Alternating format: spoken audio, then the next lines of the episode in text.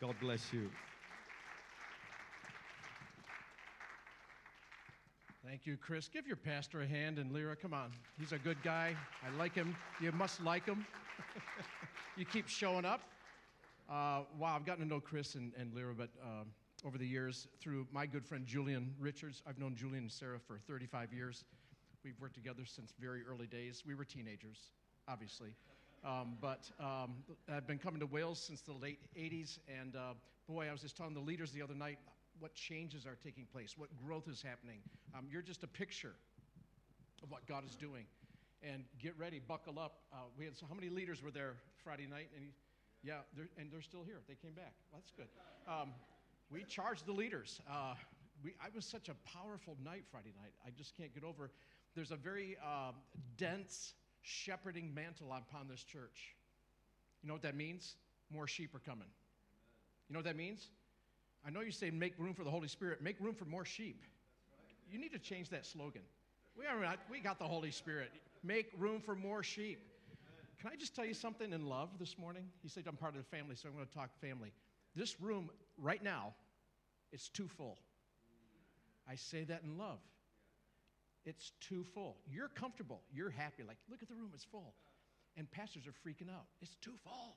You know what that means? Where are all the new sheep going to go? Say, I, lo- I like this guy. Just I like this guy. He's speaking. Where are the new people that God wants to send? There is a movement in the earth. There's harvest in the earth. I was sharing with the leaders the other night. You know, COVID shut us down, but I said it felt like God put us all in a cocoon and took us through a metamorphosis. And we've come out now and we're trying to spread our wings. Like, what's happening here?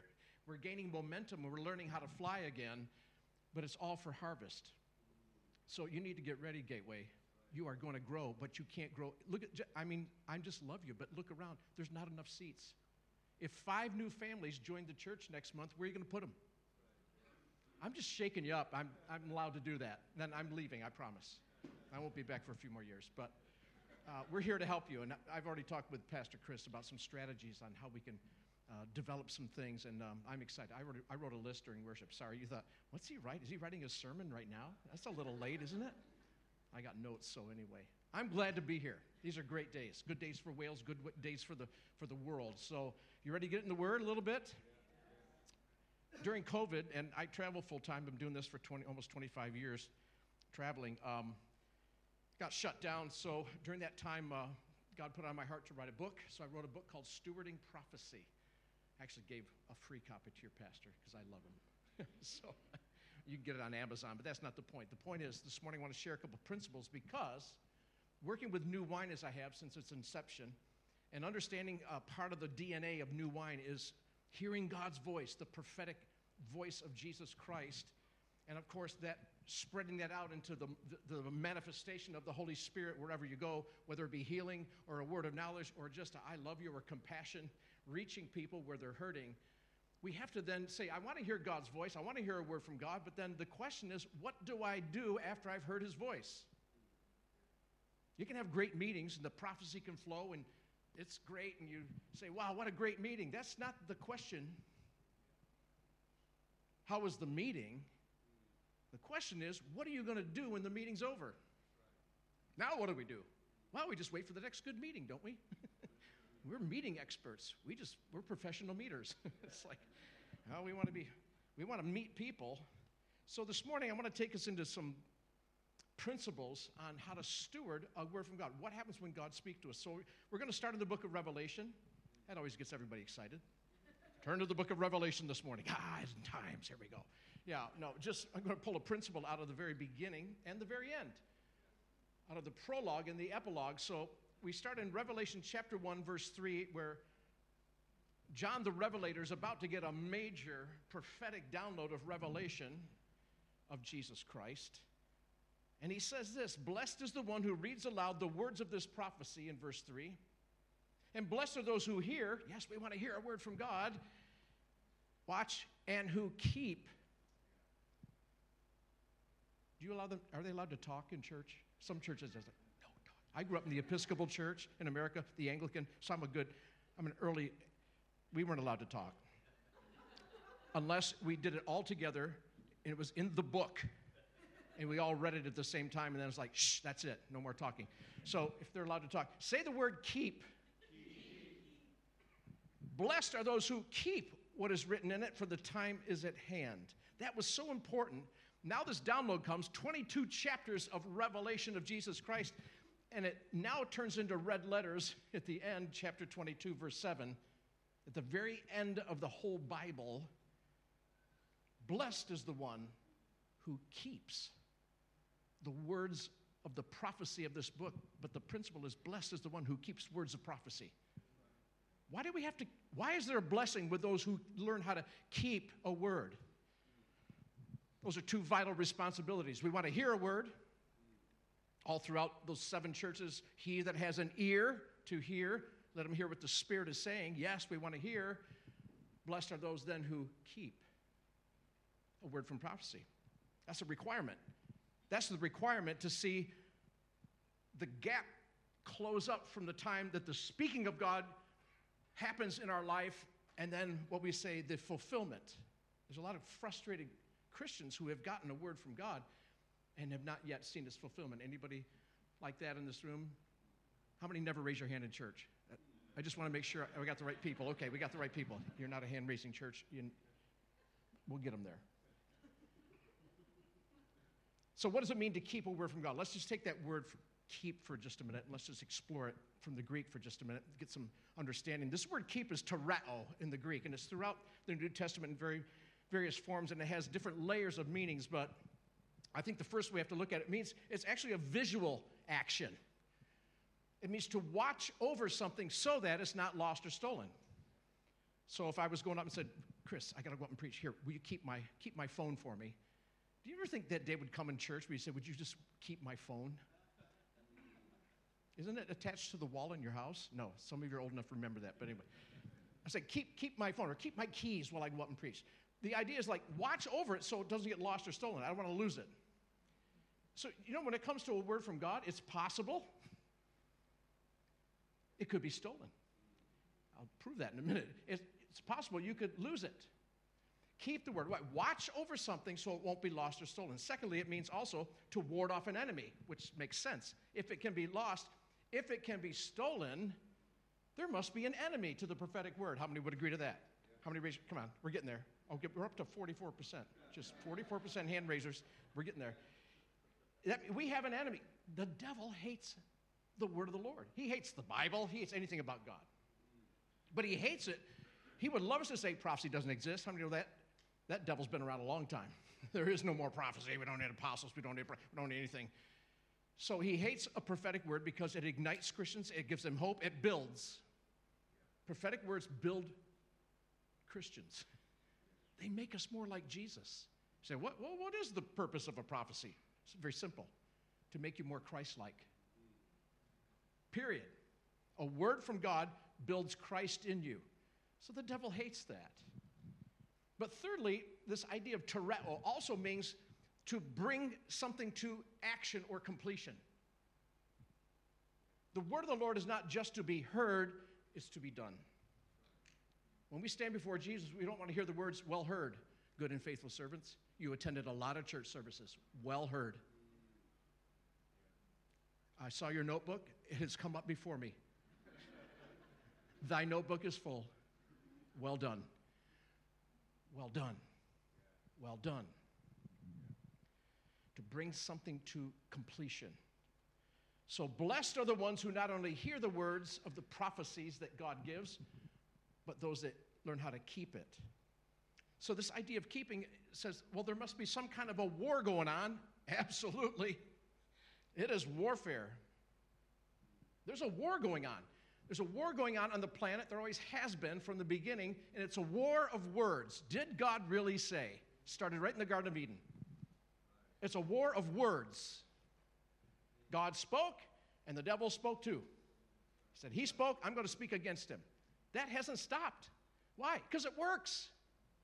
Are you with me? Devil goes, That worked. I got the first family to screw up. He's been screwing up families ever since. How many are dysfunctional? No, no hands went up. How many are lying in church this morning? Every hand goes up. I'm, we all come from dysfunction. There's dysfunction in all of us because we all come from the same parents. Come on, it's all going to get fixed someday. Don't look so sad. We just, he's coming back. He will reign. We're like, yes, hurry. It's like, yeah, Maranatha.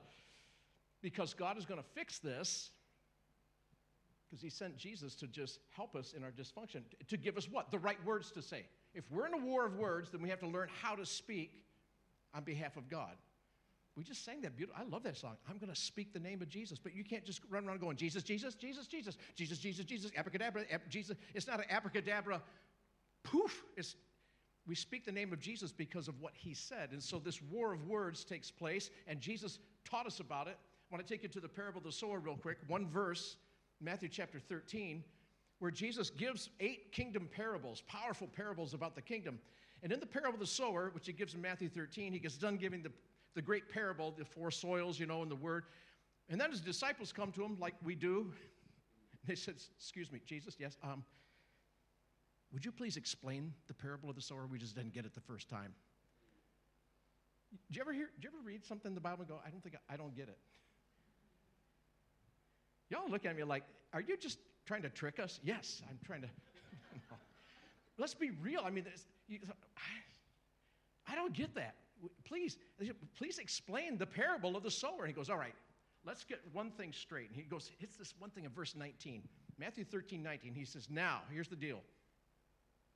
When anyone hears the word of the kingdom, that's a prophecy, that's a revelation, that's a rhema word, that's your devotion in the morning, that's Chris's sermons. Whenever you hear a word from the kingdom, here's the catchphrase, and understand it not, then comes the wicked one to snatch away that which was sown in your heart. See, the parable of the sower is all about the word of God getting in you whether it's, whether it's your devotions in the morning, a preach pr- uh, message on a Sunday, whether it's a prophetic prophecy, whatever, however the word comes to you, the destination of every word from God is the human heart. And that's why the parable of the sower is so powerful. He says, But when anyone hears the word of the kingdom, but understands it not, then comes the wicked one to snatch away that which was sown. You go, That's my problem. You just revealed my problem. What? I don't understand the Bible.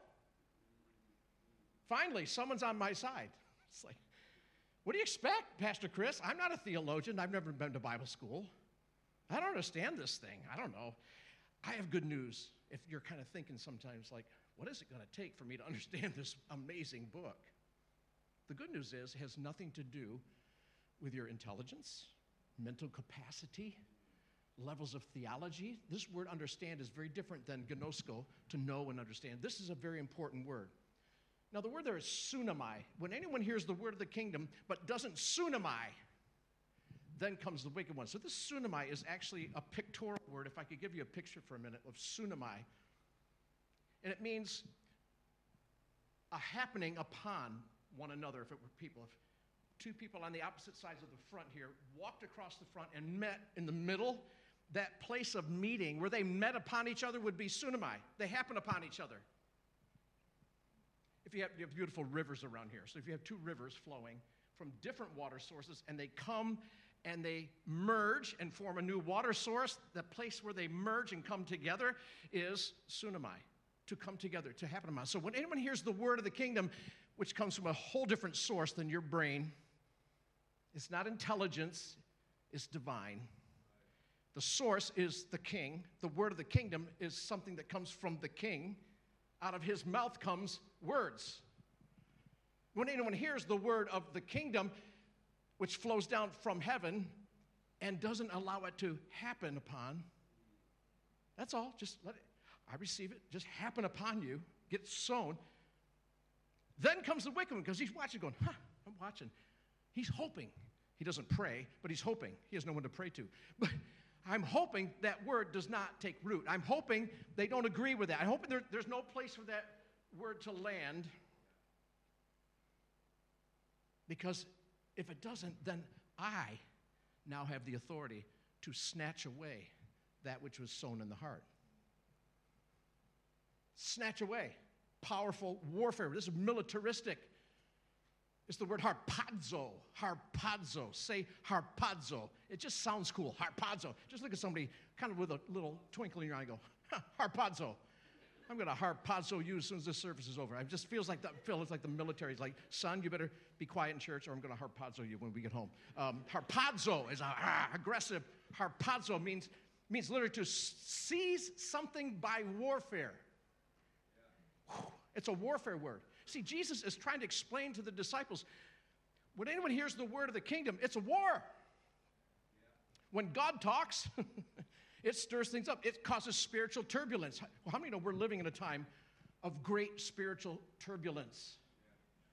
Because God is speaking and the devil is shouting. The world is shouting. Sometimes the church is whispering. We need to shout. Amen. Because when anyone hears the word of the kingdom, this happens. The devil comes to harpazo that word, to seize by force in warfare. You think, the audacity sometimes. How did the devil think he could do that? Where did he get the idea that he could seize that word? Well, where does he get all of his ideas? From God. He's a thief. He's not, he doesn't invent anything. He's not a creator. All he knows how to do is imitate, twist, mess things up, lie. He's a thief, a liar. So he finds out about harpazo from God. A few chapters earlier, and you know this verse. In Matthew 11, 12, it says, The kingdom of heaven suffers violence, and the violent ones, say it in the Greek, harpazo. That's your big chance to be Greek scholars for once violent ones. We're the violent ones. The kingdom of heaven suffers violence, and the violent ones take it by force. How do we take the kingdom by force? With our words. Starts with words. Yes, then it turns into actions. We're the violent ones. We're to seize the kingdom of God with our words the gospel, prayer, prophecy, every tool God's given us to seize or advance the kingdom by force is our words. And the devil found out about that and he went, huh? Well, they're going to do it. I'm going to do it. I must counter this seizing of the kingdom of God. So, what are you going to do that now? Now I've set up a, a war. God set up a war. So, He gives us strategies, He gives us the Holy Spirit. He teaches us weaponry. How many know the Holy Spirit is a weapons expert? He'll teach you how to wage warfare. With what? Words. Why do you think the devil hates tongues? Can I talk about tongues in this church? Is that all right? Do we just, we're going to turn off the internet for just a minute. Could get controversial. Why do you think the, the, the best thing, let's put it this way Jesus gave his best, or God gave his best gift, right? Jesus. Best he could give us, right? Jesus turns around and gives us his best gift, which was Holy Spirit. Holy Spirit comes, he gives us his best gift. What's happened on the day of Pentecost? His best gift, spiritual language, an ability to communicate on another dimension. That's a gift, my friends. It's supernatural. The devil hates it. Oh, it hates it. You want to give the devil a bad day? Wake up and the first thing, just speak in spirit language. Just speak in tongues. Good morning, O Rababashukaba. He's like, here we go again. he hates it because he can't understand it. Here's the good news you can't either. That's in the Bible. He that speaks in tongues, speaks directly unto God, not unto men. No one understands him. It's your personal, perfect communication with God the Father. Powerful. It becomes a weapon. That's why the devil hates it. There's two things the devil has been fighting from the beginning. I call it the two most explosive doctrines in the church TNT. You know what TNT is? Dynamite. Causes explosions, right? Tongues and tithing. Oh, pass it up there. I love this. And everybody's going, I, we, don't, we really don't like this, Clem. Could you just move on? If you've been in church long enough, there are two, two things we just don't talk about. We don't talk about money. We don't talk about that goofy tongue stuff. And devil's going, good.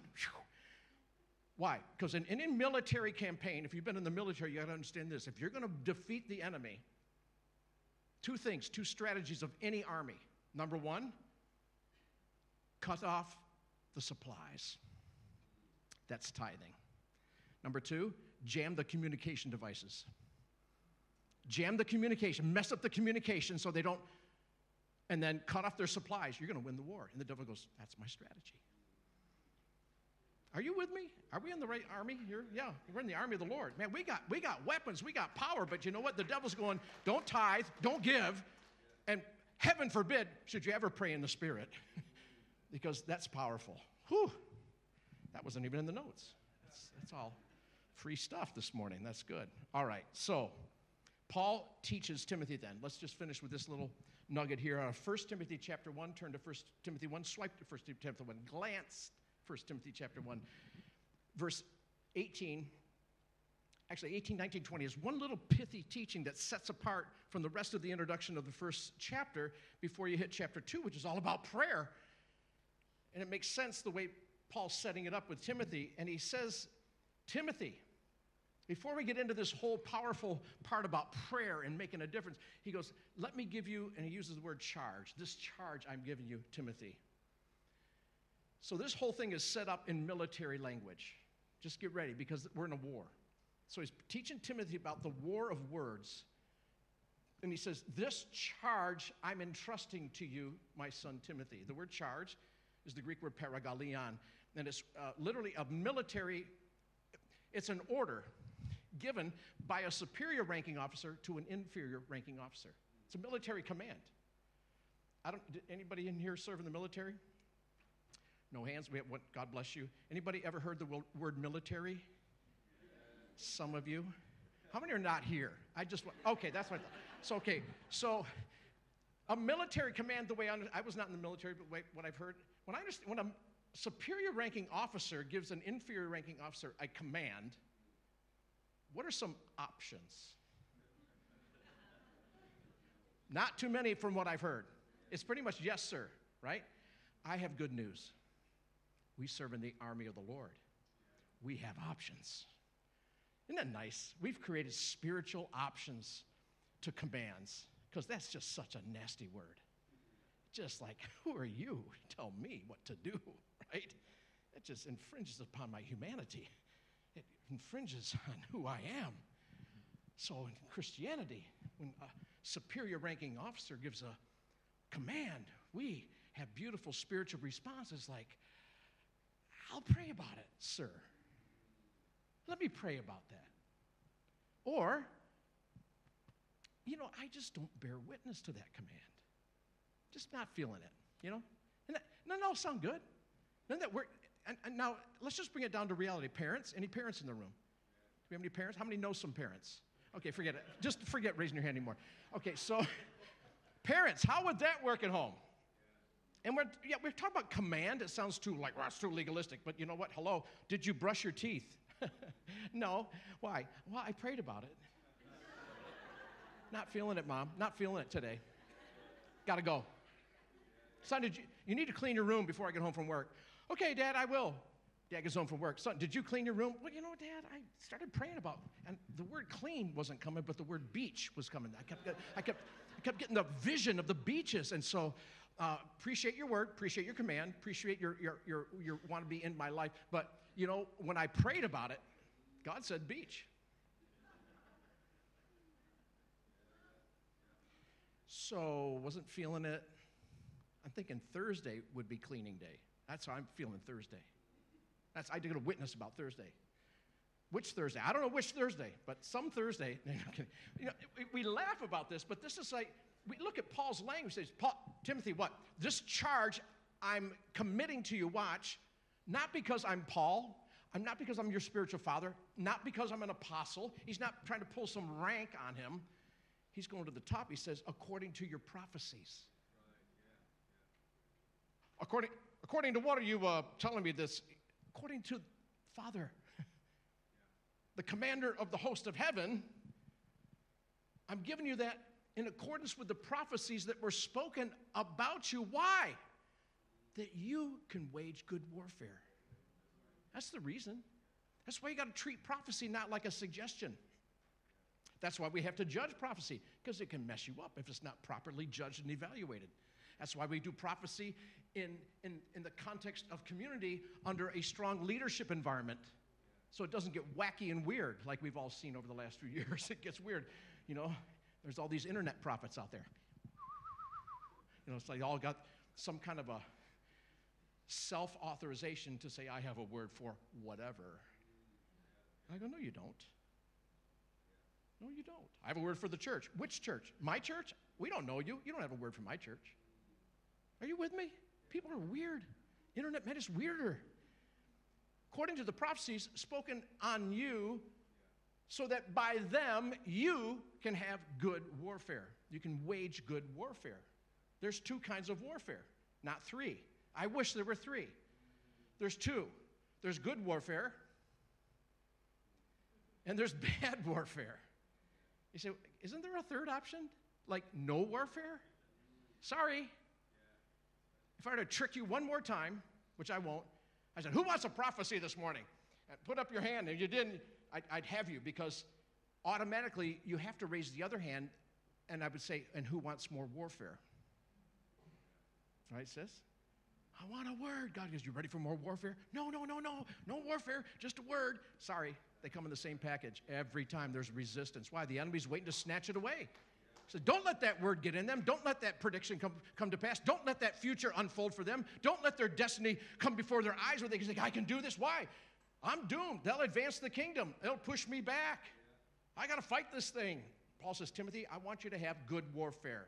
Strateia is the Greek word for warfare. And wage and warfare are from that same root word. And it's interesting, it's where we get the, the word in the weather world of strat, uh, stratosphere, the stratosphere. This is spiritual warfare. It doesn't, it's not carnal. Our warfare is strateia. It's another dimension. But also it's where we get the root word strategy. Ah, you see, in every prophetic word, God codes a particular strategy to win. There's hidden strategy in every prophetic word. What does that mean? It doesn't just come to pass all by itself.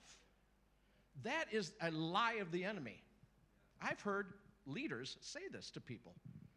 Now, when you get a prophecy, what you need to do, just put it on a shelf. Just put it on a shelf. In other words, don't bother me with it. I got enough problems.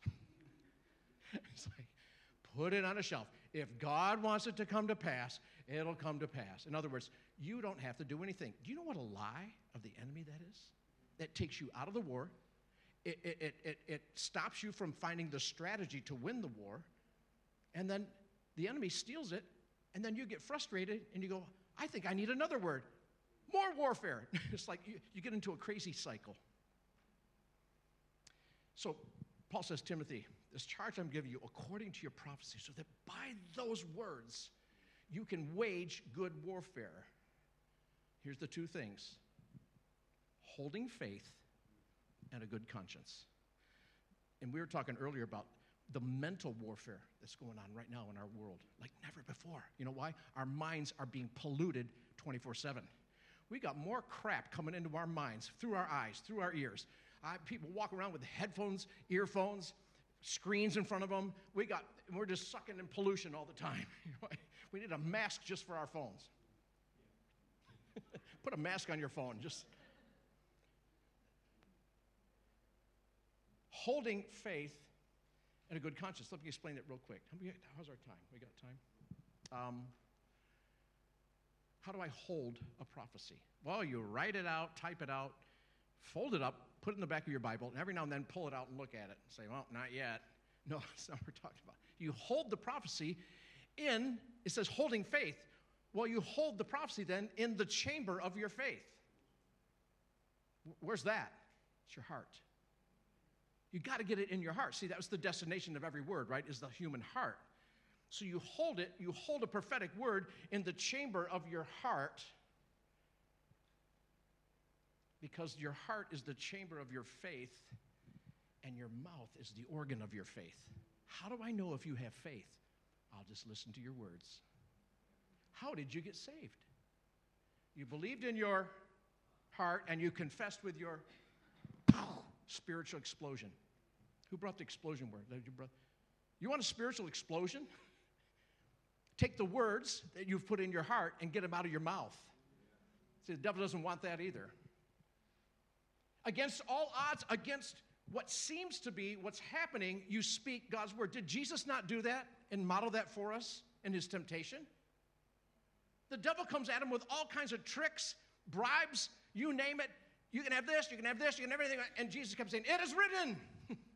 what came out of Jesus' heart was the word, and he spoke it, and it says the devil left him. Because he was there to steal the word, if you're the Son of God. And he'll do the same with you. Jesus taught us we got to speak. So you hold in faith.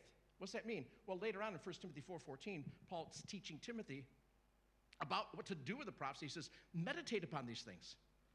Neglect not the gift that was given to you by prophecy with the laying on of hands. What are you supposed to do? Don't neglect it. What? Meditate upon these things. Get it down in your heart. Oh, the power of meditation. You're meditating on stuff all day long. You don't even know it. You're meditating on the BBC. You're meditating on the latest thing. You're meditating on the latest podcast. Meditate on the prophetic word that God has given you, or the written word. Yes, meditate on God's word. Meditate upon these things, he says. Why? That your profiting will appear before all. Your profiting. That's not getting rich. Prokope is the Greek word for profiting. It talks about advance. It literally is a picture of, out of secular world in those days, of lumberjacks going to a forest. And the chief lumberjack would say, Boys, we're going to put a road right there. They're going, we, we don't see a road. He goes, Of course not. There's trees in the way. So get your axes sharpened and start cutting down trees, removing obstacles to forward advance. God wants to put roads in your life, and all you see are trees. God says, I want you to meditate on, on what I said. And as you do that, your profiting, your advance, you'll start cutting trees down, will appear before all. And they go, Look where they're going. Imagine that. Remember that prophetic word? Yeah, look at look what's happened to them. They're profiting. That's why we speak in front of the, the community. So the community benefits from the singular prophecy. Prophecy is never designed for one, it's always designed for community. Every prophetic word any of you have received is not just for you. You cannot finish in singularity, you cannot accomplish it in isolation. God always speaks into the context of the community that He puts you in, your forward advance. So, holding faith and a good conscience. I'll make this fast, but holding faith and a good conscience. I'm just going to touch this a little bit because we talked about the battle for the mind. There's much warfare around mental health and our minds, and the devil has been working on humans from the beginning. He, he's just started right out toying with Eve's mind. Did God really say that? You know, you know, if you eat that, you'll be like God. All these lies, lies, lies. A good conscience. Let me explain the conscience for just a second. Um, comes from a word co-science. So literally means the place of two knowledges. Co-science. So your conscience is in you, of course, and we're a three-part being: spirit, soul, and body. We have a body, and inside our body is our soul. We're spirit. We know all that. They all have different functions. You have bodily functions. Your, your soul has functions. Mind, will, and emotion are the big three. Your mind, your will, your emotions, that's part of your soul. Ah, but your spirit has functions too. Your spirit has several functions. One of them is fellowship. Your spirit was built by God to have fellowship, number one, with Him, but you can have it with one another. You can have spiritual fellowship. Koinonia is the Greek word for fellowship, communion. So that's a special function of your spirit, the ability to have fellowship. It's also hmm, intuition. You say, what? Intuition is a function of your spirit. What does that mean? It's where you know where you don't know. How did I know that? I don't know. I just know. Well, that's a spiritual function. Get over it, men. Women have an extra large one. God, that's for you and your kids. If it weren't for that extra large women's intuition, we'd all be sunk, right? Gets you out of a jam. They tell you things. How does she know that? My, I have three sons and a daughter. All my sons go, How does mom know all the time? I go, Sorry. Sorry, she's filled with the Holy Spirit, and she and God got a thing going. So you think you're getting away with it, mom knows. So intuition. But see, that's where the gifts of the Spirit flow. That's where God, God speaks. You intuitively know. How'd you know that about me? I didn't, but God did, so He just spoke it through me, and it came through my spirit. You see? That's where the gifts of the Spirit flow, that intuitive. But there's the other third part of your spirit, man, is your conscience. Now, because it means the place of two knowledges, it's like a swinging door between your soul and your spirit. It's where there's information transfer. It's like the internet of your inner man. It's where information is going all the time. Stuff comes from the spirit, and you feed it into your soul so you can then deliver it to the human realm. But then stuff you're feeding in, careful, caution, warning, stuff you're feeding into your soul, your mind, your will, that also has, goes back into the spirit. And see, there's this co-science. There's this place of two knowledges. And you know what? You can have a good conscience. You can have a bad conscience or even a seared conscience. Conscience is very powerful. Paul says the, the way that you wage warfare with a prophetic word is you've got to hold on to it, first of all, in faith. I believe God said it. I believe as long as we judge it, and you need to judge it and evaluate it. And if it lines up with the Bible, and there's a whole other study, but then I'm going to hold that in faith and a good conscience.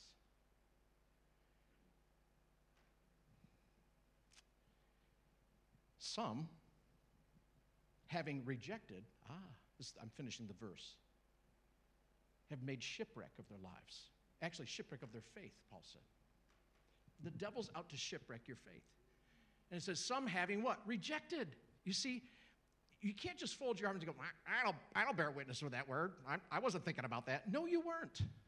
That's why God had to invade your life with a prophetic word and say, I see this for you. Go, I don't see that. He goes, I know. So God comes in, and we have to hold that in faith and a good conscience. So ultimately, you see, conscience inside, let me finish it with this. Conscience is that place of agreement inside of you, a place of agreement, watch, between your concepts and your conduct. Conscience. How many have ever had your conscience bother you? Don't look so holy this morning. Your conscience will bother you. What? It'll talk to you. What? When you violate the concepts that are inside of you. If you violate a concept, or if you conduct yourself in something that violates what you believe, your conscience goes, You don't, what are you doing? You ever had that? You're, having another piece of cake? What? yeah, that's your conscience. Some, or your wife, and somebody, somebody's, a voice starts coming. It's like, somebody's like, was that you, honey? No, I didn't say anything. Well, something's just said, uh, why are you eating that? or, or you get home from shopping, right? And on your way home, you're, you're happy because you just had an emotional lift from a purchase, but all of a sudden, this other voice starts talking about your finances. You, you don't really need that. Yes, I do. Yes, I do. Yes, I do. Yes, I do. You don't really need that. And so the conscience is starting to go, you don't really need that. And just, why? Because your concept is, let's save money. Your conduct says, I'm going to buy what makes me feel good. Are you with me? And see, you have to get the Word of God in you so you get God's concepts on how to conduct your life and what He wants. Yeah?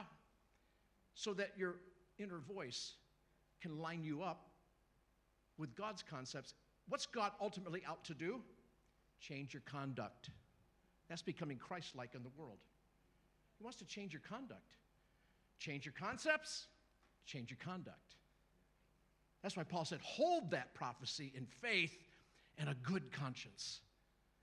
Others, he said, rejecting that, what makes shipwreck of their faith? Shipwreck, nauageo, is the Greek word where we get the word to navigate. Use a nautical term to help Timothy realize, my goodness, I could get, I could get off the navigation path. It would cause me not to navigate toward the goal that God has for me. I end up with shipwrecking what? My faith. That's what the devil's after, your faith. That's all he cares about. He wants to shipwreck your faith. It's a war, folks. If he can get now, how does he do that? Well, he gets at you with your physical, your your your health, your finances, relationships. Oh, he loves to. Come on, are you with me? This is the war. We're all in this war. Don't look so holy. You look. You're all say, no. You know what? Look look happy and say we're going to win.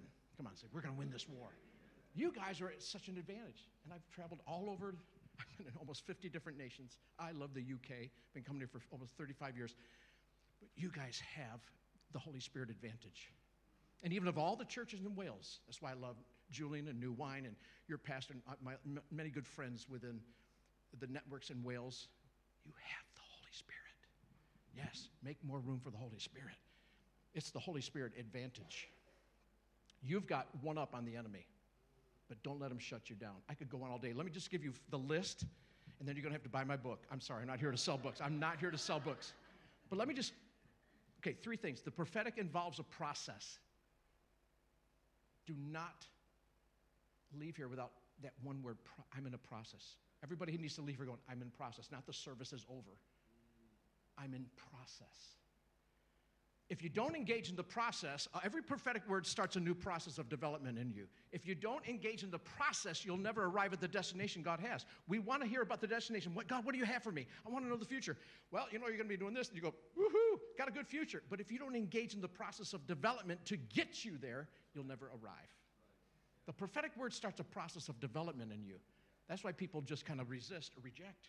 I don't want to change. Prophetic is not just the delivery of a singular word, it is a process. Here's what's the process then? Here it is a process of inquiry that drives you back to God. If you get a prophetic word and you don't have questions, it wasn't a prophetic word. If you go, yeah, oh yeah, I, I already knew that. Just, I, yeah, that just that bears witness of what I already wanted to plan for my life. And people, oh, the, the devil will tell you things that you, you've already, like, oh, yeah, I 100% agree. It's when you go, what, huh? It's when, oh, I got a question about that. Good, now you're hearing from God. Because God purposely puts, we know in part, we prophesy in part. He puts that in there to what? To bring you back to Him. See, a prophetic word should draw you closer to God. He wants intimacy. I see it's like dropping breadcrumbs. God, I need a word. Okay, here's a breadcrumb.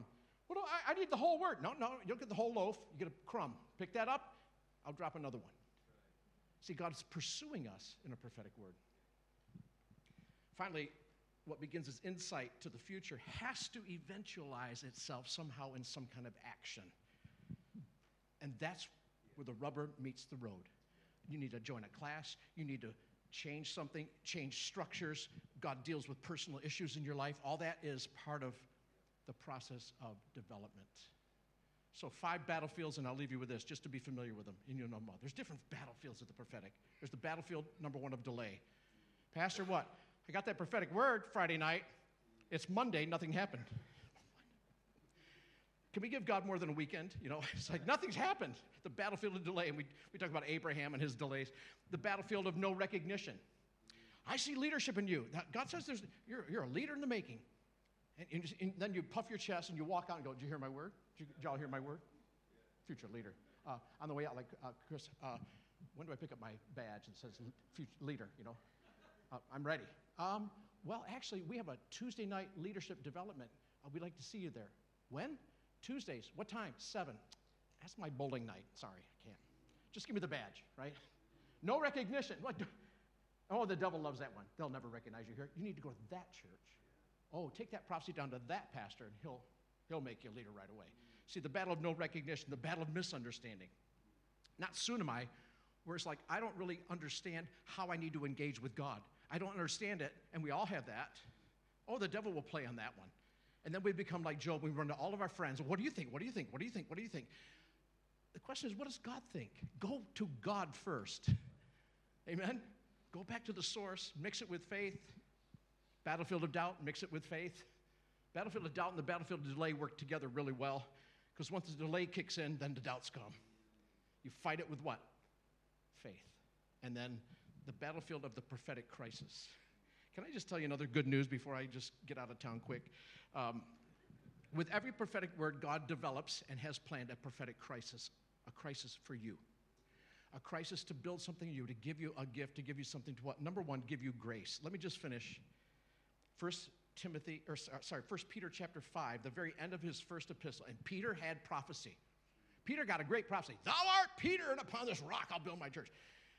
All hell broke loose. Poor Pete. I mean, to the point Jesus said, uh, Pete, you don't realize that Satan's trying to sift you like wheat. I'm praying for you that your faith won't fail. And then he goes through his cock-a-doodle doo moment, right? And the roosters are crowing, and he's like, he's ready to quit. He's like, I'm, I'm done. He's, I'm done. But see, the prophetic word, and he was tested. So Pete writes this for us at the end of chapter 5, 1 Peter, verse 10. Grab this. He says, and after you've suffered a little while, how many happy now? Say, ah, I feel right at home. After, and Peter suffered. Suffering is, is just a, a severe human experience. We all have human experiences, but the severe ones are in the category of suffering, and that is not a dirty word in Christendom. That's how our kingdom was built. You understand? The kingdom of God was built on suffering. severe human experiences that shape Christ in us. After you've suffered a while, Peter said, Watch this, the God of all grace. Oh, come on, somebody. He is the God of all grace. No matter what severe human experience you will ever have to go through on this planet, there will be grace sufficient for you. There will be. It's a promise from God. The God of all grace, who's called you to eternal glory, watch this four words, will himself, it's reflexive back on the work of God. If you just hang in there, the God of all grace, we pull down grace in your moment of need, he will what? Restore, confirm, strengthen, and establish you. Restore is the word for equipping of the saints. Do you know any suffering you go through is part of the equipping of the saints, is part of your equipping.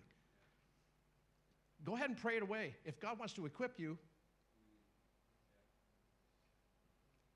let's get quiet in here. Is there a back door? Can I just kind of slip out when nobody's looking? My friend says, when, when God has you pinned against the wall with his hand around your throat, who do you pray to? it's like, okay, I'll do it, I'll do it. but sometimes God just gets a little violent, you know. He said, as part of your equipping, God will equip you, confirm you. That means confirm, sterizo means to turn resolutely in a certain direction. See, sometimes in, in, in what we have to suffer, we got a severe human experience. The God of all, the grace of God comes to train us, as he says to Titus. It comes to train us and teach us what? To go in the right direction. That's all. So Peter had to go in the right direction. He was going in the wrong direction. And it will strengthen you spiritual strength, and establish you. To him, I love to finish this doxology, to him be dominion forever and ever. I'm going to pray for you, church. I'm sorry I went a little long, but Chris doesn't invite me often enough, so you get two for one almost. Let's just pray. Stand to your feet with me. You've been awesome. Thank you for listening. There's a lot that's going to happen here. Uh, Chris and the leaders got a download Friday night, and I really believe God was speaking about some future things. There's, there's going to be warfare, brother, but man, God has powerful destiny. And I was tiptoed into it right in the beginning. You, you, you're going to grow. You have to grow.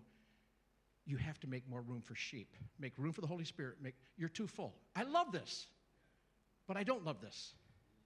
I love a, I love a full room, but I don't love a full room. Why? Because there's not enough room for more. So get buckle up, Gateway. This is going to be a year of incredible acceleration and change.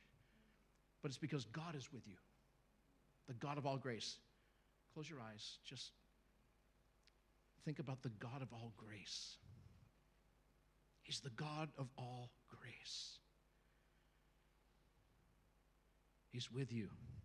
He's here to equip you, to strengthen you, to establish you in not only in this city, but for this region. And even nations will come to you. Nations will come here.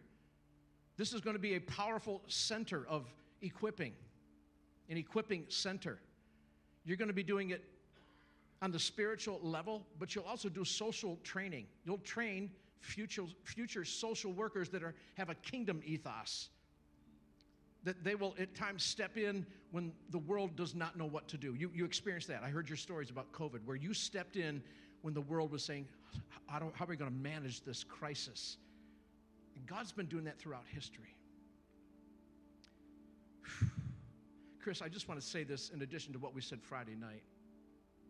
We, we, we had a real beautiful meal of fellowship last night, but I, I, I love this guy. I, I, will do anything for him. I, he's got a particular, unique call in his life. What is an Indian doing in Abergavenny, Wales? What the heck? Chris, you don't make any sense to a lot of people.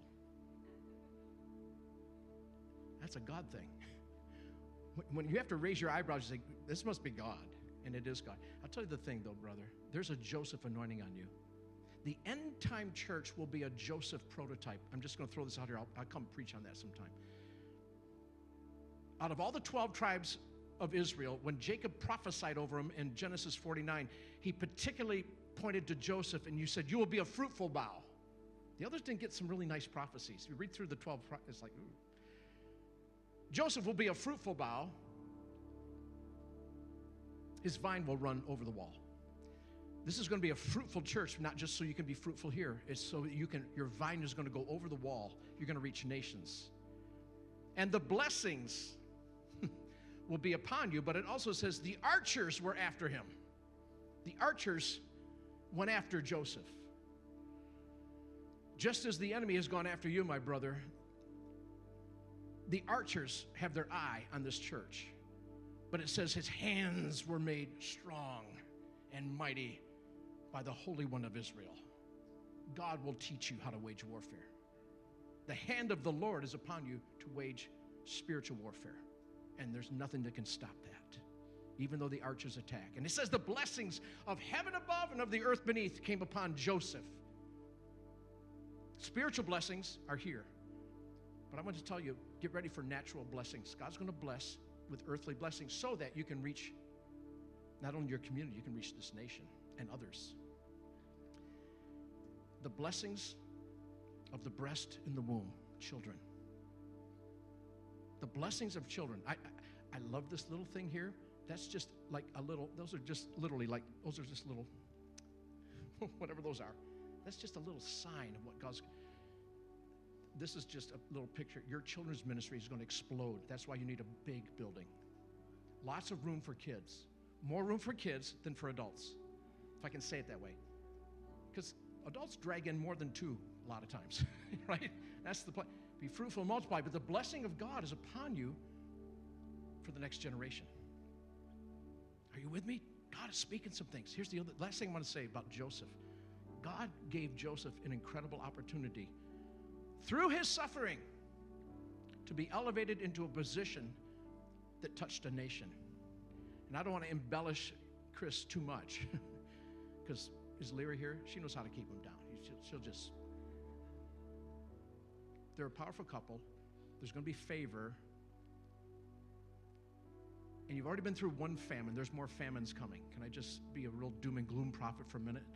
There's going to be more famines, different types of famines coming. But it's always to produce hunger. Why do you think there's a move of God going on right now? We're coming out of a famine. That's why people are hungry. They don't even know what they're hungry for. Ah. There's going to be more famines coming, but God gave Joseph favor on how to prophetically see a famine, right? And then how to administrate for the nation. God gave Joseph a 14 year economic plan to feed the nation, and the nations came. That's how big this is. So you need to pray. Now you know how to pray, what to pray, who you can pray for. Be a praying church. You're already a worshiping church.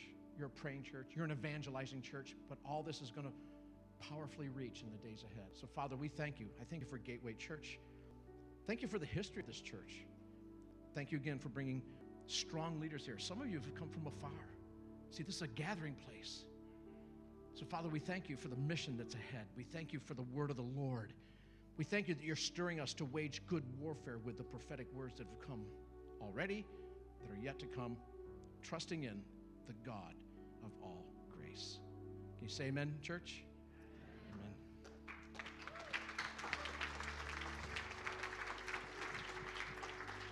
Amen. Amen. Thank you, Jesus. Thank you, Lord. We'll just take a moment still. Just keep receiving something in the spiritual atmosphere. Say, Lord, I want to be part of what you're doing in this season. And I want you to know every single person matters. Every single person is valuable. Every single person is equal. Together, this end time army is being raised up. We've been saying this phrase in the last couple of months a nameless, faceless army that is being raised up. We're all invited into this. Thank you, Father.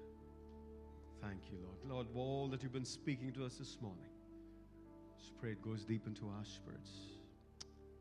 We would see with the eyes of your spirit what you're saying, what you're doing. These are significant days in our land. And we are your army. being prepared and responding and saying, Yes, Lord, whatever it takes, whatever it takes, whatever it takes. But we know the end is good, the end is victory. Thank you, Father. So, Lord, we thank you again this morning. We receive your word. And we say, Lord, we will not just be hearers of your word, but as we heard this morning, we will be doers. We will receive your word. We would meditate on it. We will engage with the process. Because as you work in us, then you can work through us. And so I pray each of us would allow you to take us on that journey of breaking us, shaping us, realigning us so that we can be the best channel of your glory. We would empty ourselves of ourselves. That's the greatest block of what you want to do, the great and mighty things. And we would come to that place of allowing you to flow in your fullness. Everyday people, simple, broken, yet filled with the glory. As Paul said, these earthen vessels that contain the very glory of God. So thank you for these wonderful words and privileges we have partaking. We bless each one. I pray for those who need a healing touch this morning. Pray that you would just let your healing word be upon them this morning. Just receive your healing right now in the name of Jesus. Father, for those who are in the process that's seemingly very difficult right now, I pray your grace will be sufficient for them. They will not give up, they will not go back, but they will say, Yes, Lord, grace to keep going through in this process. Painful, stretching, because the end is beautiful. So we thank you again for all your goodness in Jesus' name. And all of God's people say, Amen. Come on, let's give him some praise this morning. Hallelujah. Oh, we bless you, we bless you, we bless you. Going to sing a song as we bring ourselves to an end. Let's appreciate Clem this morning. Thank you, Clem.